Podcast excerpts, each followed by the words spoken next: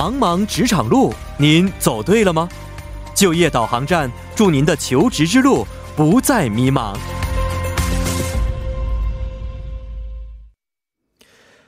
茫茫职场路，就业导航站为您指点迷津。那每周一的就业导航站呢，将会邀请业界人士提供就业指南，并且分享职场经验，点亮在韩华人的求职之路。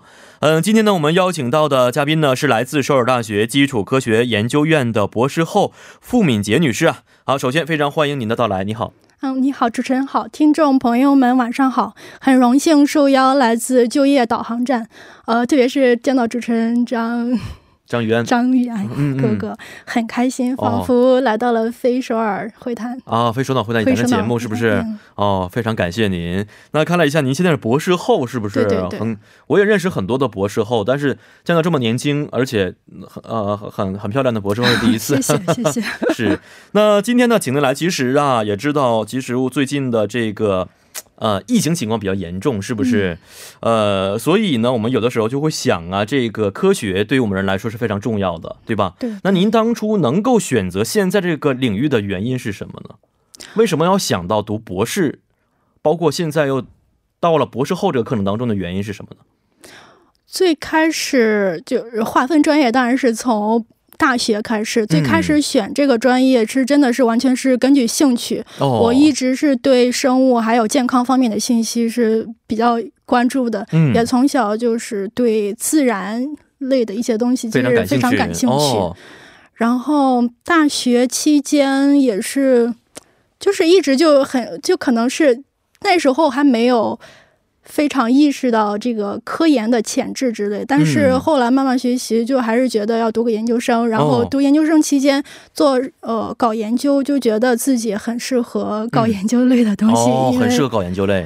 为什么？原因是什么？因为因为性格使然吗？还是因为？只是兴趣的原因，我觉得可能跟性格有关系，因为因为毕竟没有像啊张老师这样的口才啊。我 其实没有，我平时在家的时候，我也不是愿意说话的啊，就是工作工作状态和平时生活状态可能不太一样，对不对？其实我妹妹也是做科研的，每天在实验室当中啊，研究各种的一些这个生物方面的一些这个东西啊，所以她也因为告诉我说，可能因为性格的原因，就希望能够专注一门儿，是不是？来发挥自己的这个兴趣的一些力量。所以这个跟您选择这个专业有很多的关系在里边。对对，是。那现在呃，我看了一下是基础科学研究院啊，这个基础科学指的是什么样的什么样的科学呢？基础科学研究院，我所在是在自然大底下的一个研究院。嗯，然后它，嗯，基础科学像我们生物类的基础科学，就是很有很可以包括很多方面。比如说，给我们举一些浅显一点的例子啊，让我们听完之后立刻能明白啊，您现在做的是这个方面的研究。比如说，我现在做的是关于两栖动物疾病的。哦，就是嗯。呃，研研究这些两栖动物的疾病问题，对对，比如说什么青蛙、蛤蟆，对对对对，为什么要研究他们的疾病呢？这是一个非常好的问题。对，我就也可以理解，因为我们都是生活在一个共同地球之上，为什么要把他们的疾病研究出来，还要给他们治吗？需要的是对，因为毕竟，呃，就算是青蛙，它也是我们生态系统一个很重要的部分哦，所以这青蛙的它的健康看起来跟我们很遥远，但是。但是，就是我们研究这些东西，也有助于对于研究其他的传染性疾病，比如说现在这新型肺炎，它的传播途径呀，还有就是呃宿主跟是是是。呃跟病原菌之间的相互作用，它们共同进化，这些都是有很相很很重要的呃。基础研究的价值，价值啊，所以这个时候显得出来。其实我们有的时候并不是非常了解的一些领域当中，在真正要的时候，对，对于我们的生活也是非常的密切的。对，就比如说我现在研究的这个青蛙疾病，呃，其实是有一个是非常有意思，就是比如说我们这个青这个青蛙，我研究的叫弧菌病，这个弧菌病是。呃，真菌感染的，嗯嗯，然后这个真菌呢，它是在全世界范围内都有发现，但是在二十年前左右，是首先是在澳大利亚，还有呃中美一些地方发现了很多青蛙大灭绝的，哦这样的情况出现，这种这种出现，但是在亚洲我们都没有发现，但是这个在亚洲也是有发现，也是有发现很多这种菌，嗯。所以您现在研究就是说，希望能够用现在的这个科学的方式来是减少这种大灭灭绝情况，给青蛙们怀一个健康，是吧？就是这个菌它有不同的呃，就是其呃。这个菌的毒性也是不一样的，然后，然后青蛙也是有不同的易感性的。就是我们在在韩国，就我们在韩国分离出来的这种病原菌，它其实是呃最古老的。这个，但是它最古老，但。却没有引起当地的这些青蛙灭绝哦，这就是里面的原因是什么样的？一定要得到这个结论之后，才可以使得呃其他地区如果出现相同的情况之下，得到有这个比较及时的治疗，是不是？对，然后嗯，然后没有，就是我们现在发现的这个呃这个菌，嗯，虽然它是没有引起韩国的。嗯，青蛙灭绝，嗯哦，但是其他地区受到影响但是它的毒性一点都没有降低啊，是吗？它可以让就是国外的菌，嗯，国让国外的青蛙灭绝哦。所以这里边可能韩国的青蛙有自己的一种抗体在里边。有可我是这么揣测的啊，我不了解是是，对，就像现在的这个病毒，嗯，它虽然就比如说有可能就是现在推测宿主可能是蝙蝠，对对对对对，但是蝙蝙蝠不一定表现出来。嗯，它的这生病的情况，对生病的情况，但是它这个菌可能是对别的生物体非常有没错致病性的。对，呃，我虽然不是对这方面特别了解，但是看新闻说这个蝙蝠其实身体上带着很多的一些病毒，对不对？对，它自己没有什么反应，它可以说是带这个病毒种类最多的一个物种之一了。所以有的时候研究生物、研究动物之后，可以给我们人类也带来更加幸福的生活了。对对是的。但是我很多朋友啊，会对于博士和博士后有一些误会，或者说一些不了解的情况出现啊，博士后。本身指的是课程一个过程，而不是一种学位，是吧？博士后不是一个学位，嗯，它是一种，嗯，确切的说是一种是是工作，但是是一种过渡阶段。是如果你想进入以后进入高校，嗯，当教授之类的这种需要这么一种过程存在，因为你需要很多在知识上的积累、实验上的积累，嗯，然后还有。就是一些很多，这个时候就做很多的工作了。对对，是。那这个博士后如果想去，不能说考取啊，应该怎么说？如果想去做的话啊，他的方式是什么样？我要通过考试呢，还是说需要教授的引导啊？他的方式是什么样的？博士后是需要申请的啊，要申请。对对嗯。然后一般是根据，就是如果你要是想做博后，在读博士期间最后一个学期。之前的时候，我就要跟你想去的实验室去联系。哦。然后，如果那个实验室有经费的话，啊，然后如果 对情况之下才可以。对有经费，然后如果他们觉得你很有价值的话，就可以。啊进入到这个机构当中去进行研究了。对，是。那既然也说过，它是为了将来能够呃稳定工作的一个必经之路啊，所以。它会产生一些，比如说薪酬的一些待遇吗？是还是说自己完全要交学费的方式去进行研究呢？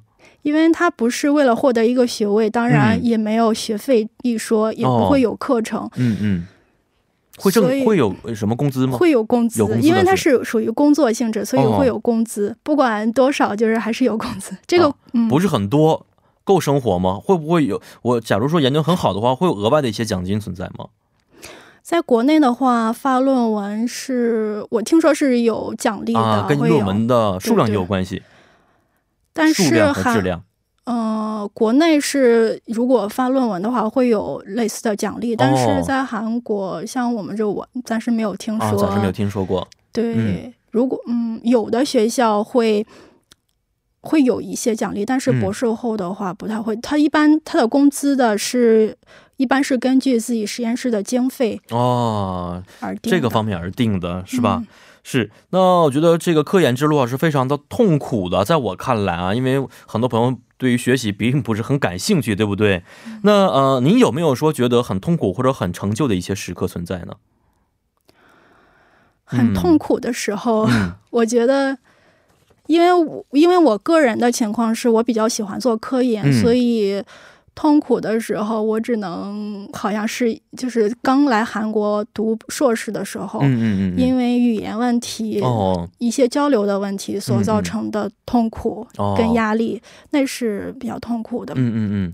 然后就是读博搞科研的话，那读博很多，不管是我我们理科还是别人的文科，就是读博，很多人都会觉都有体会，是没有一种下班就下班，你不知道没有确定时间，嗯嗯，就是说你要需要完成自己要做的一些实验、一些工作，对，嗯嗯，对，有很多的。压力是现在的研究成果怎么样？能不能简单透露一下？还是在研究过程当中，还是说以前已经有一些成功的案例出现了？像我的，你说研，您说的研究成果是论文吗？论文也可以啊。嗯。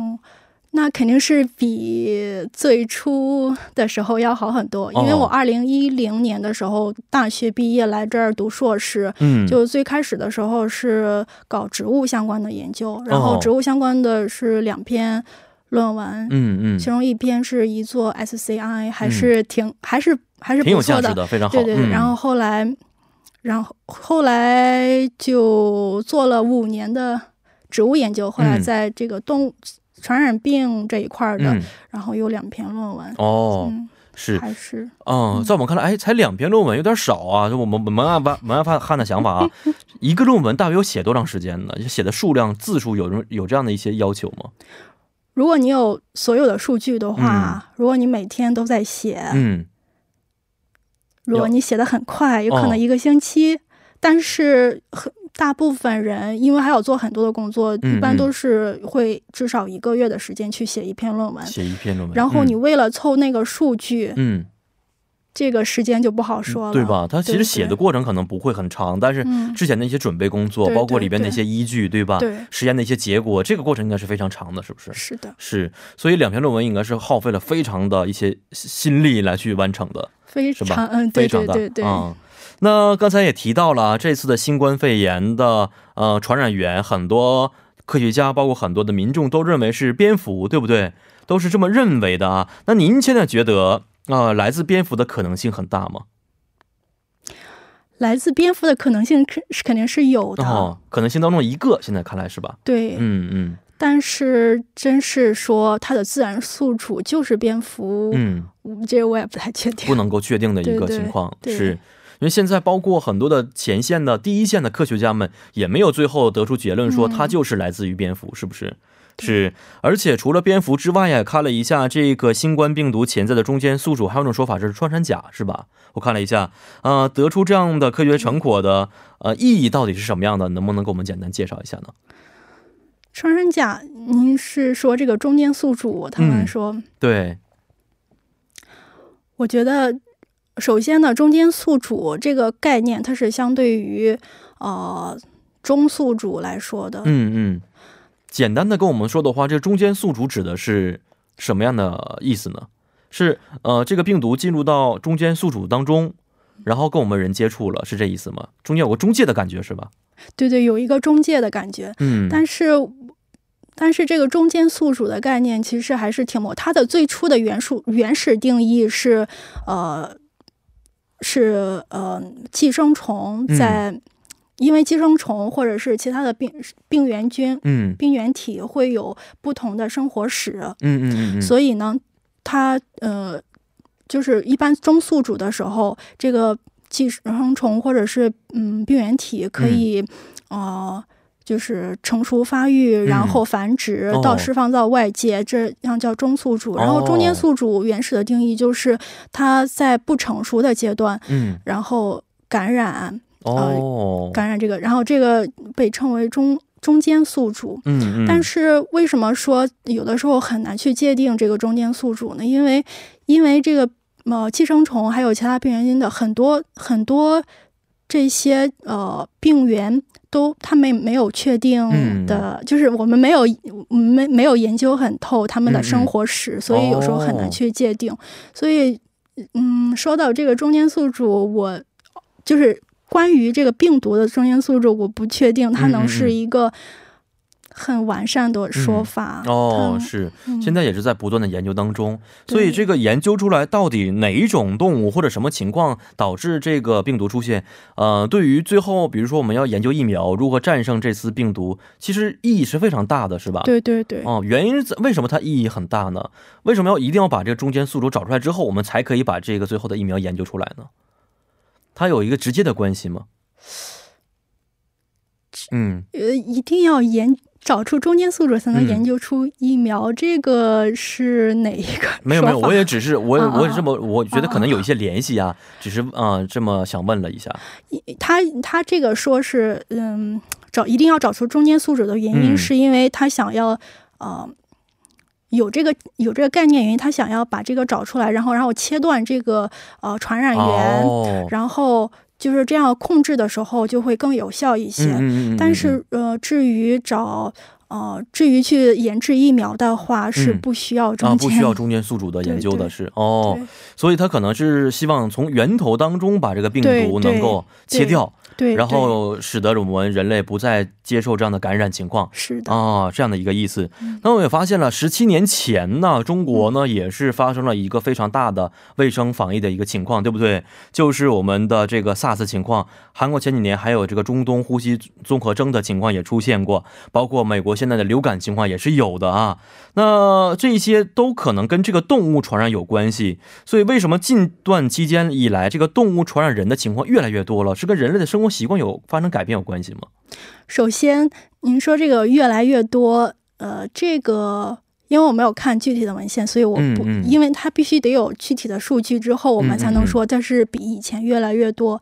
但是为什么我们感受到可能会越来越多、越来越多这样的情况出现？感受到越来越多，那肯定是跟互联网的发展是离不开，呃，嗯嗯，是很密、很是很密切的对。嗯，在其实，在九十年代的时候，上世纪九十年代的时候，就有国外就有很多文献，啊，一些嗯。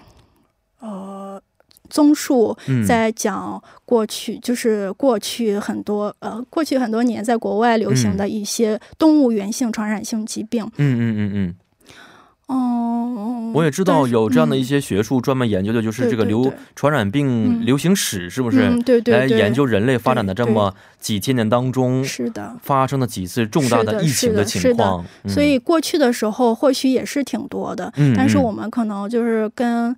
呃，一些信息上的对接，还有，嗯，对以前的信息，就是我们很就可能不知道。但是如果真的是近几年的流呃传染动物传染性疾病变多的话，那我觉得原因有可能跟我们的生活方式，就比如说，呃，呃，就是。交通工具，交通工具比以前已经发达很多了。我们想去哪，一般都可以去哪里。然后可能跟气候变化也是有可能关系。是这个交通工具确实是一点啊，因为我们知道一个地区如果出现了这个疫情的情况之下，在以前的话其实是很好接受隔离的，对不对？那现在因为这个交通太方便，可以啊一天当中去到世界任何一个地方，这个时候就给病毒传播提供了非常好的一个途径了。这一点也很这个可怕，特别是这次中国的这一次的新冠肺炎，也是因为在春节期间爆发的，因此才会比以前看来的更汹涌一些，是不是？对对，没错。而且我刚才也提到了这个，呃，环境变化有关系。我有的时候看一些新闻，有一些人在猜测，是不是环境变得更加的好了，这个暖和了，是不是？然后呢，一些原始病毒会出现了，才给人们也会造成一些未来的一些危害。这方面都会跟我们现在的这种经常出现一些公共的安全事件有一些关系，是吧？嗯，会有一些关系。关系对，所以这个时候可能人类生活习惯也是生活的方式也是改变，也导致了现在的一些传染的途径变得更加的普遍了一些。对对，就不管是这个病毒是否是从海鲜市场传出来的，但是我觉得像我们生活越来越便利，可能很多人去抓一些野生动物，然后。也可能比以前对以前我们没有这个机会去吃更多的肉食，是不是？那现在我们已经满足不了只吃鸡鸭鱼肉了，更加我们要吃一些山珍海味。这个时候可能会引起不必要的一些这样的病毒传染的情况。对，是会会增加。对，跟科技发展也有一些关系嘛。因为我看到现在韩国媒体啊，包括中国各大一些啊自媒体也在说，这次病毒出现的原因有一些阴谋论存在，对不对？呃，我们也知道，在这个呃日本和中国战争的时候呢，有这种细菌的研究部队存在，已经是证实的情况。人类的科学水平的发展，是不是也是跟这种呃新的一些疾病存在有一些关系呢？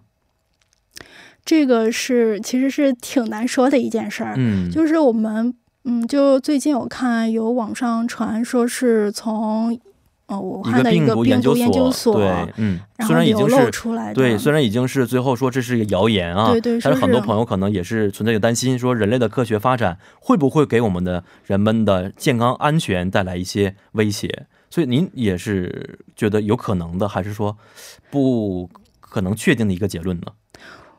我觉得这个真是要看具体情况。一般如果建立一个呃像病毒研究所那样的研究室的话，它的要求是非常严格的。病毒就是因为工作人员的疏忽流露出来的可能性其实还是挺低的。哦，但是如果就是呃实验后的动物，嗯，这个要怎么处理？这个嗯，反正就是每一个环节它都会。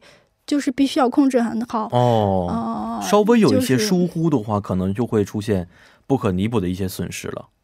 是会有那种可能性，有那种可能性。对，但是具体的像现在这个例子的话，其实是很难去说是因为什么原因导致这种病毒的出现的。嗯，如果就是即使是我看网上有很多推论，看起来都是很完美，但是就算。再完美的推论也是需要一些具体的例嗯论证，我们就有搞科学对对对，我们要我们我们要求数据是是没错，这样的话科学才会更严谨，对不对？对对对。那呃，这次不管是不是海鲜市场传出来的，但是我们确实对于野生动物的保护也提上了一个日程啊。包括中国发现前些日子说到了要把这个生物安全作为一个国策来去落实出来。您在我们的平台当中通过我们节目有没有什么想说的一些话呢？我嗯，对我有，首先呢是对公众有非常想说的话，嗯嗯，就是对于，嗯，这个野生动物，就是因为我我本身有有朋友，就是比如说要去了一个新的地方，看到一些野生动物，有可能有的朋友就是会去很好奇的去摸一下呀，怎么去？但是这种其实是应该杜绝的，杜绝，因为。就像我研究的这个青蛙，就是在韩国一些青蛙看起来很健康，但是它其实确实是带有对别的物种有致命危害的病菌，所以，呃，这方面要一定要注意一下。对对，所以如果去呃。别的地方见到野生动物的话，就是拍个照就可以了。没错，嗯，对。好，今天也是非常感谢我们的啊嘉宾来到我们节目当中，探讨了非常严肃的一个问题，是不是？咱们下次有机会再见。行，嗯，再见，再见。好的。好的，那么为您说一条消息啊，那首尔市立美术馆呢，原定于十二月中二月中旬到二月底进行的小学培训课程已经取消了。如果您想去咨询的话呢，可以拨打电话零二二幺二四八八零零进行咨询。那今天的内容呢，就全部为您播送完毕了。节目最后，代表作家尹月和董爱莹以及制作人刘在恩，感谢您的收听。最后呢，把这首是来自 Kim Jae Hwan 演唱的《어떤나란》献给大家。明晚八点幺零幺三信息港继续邀您一同起航。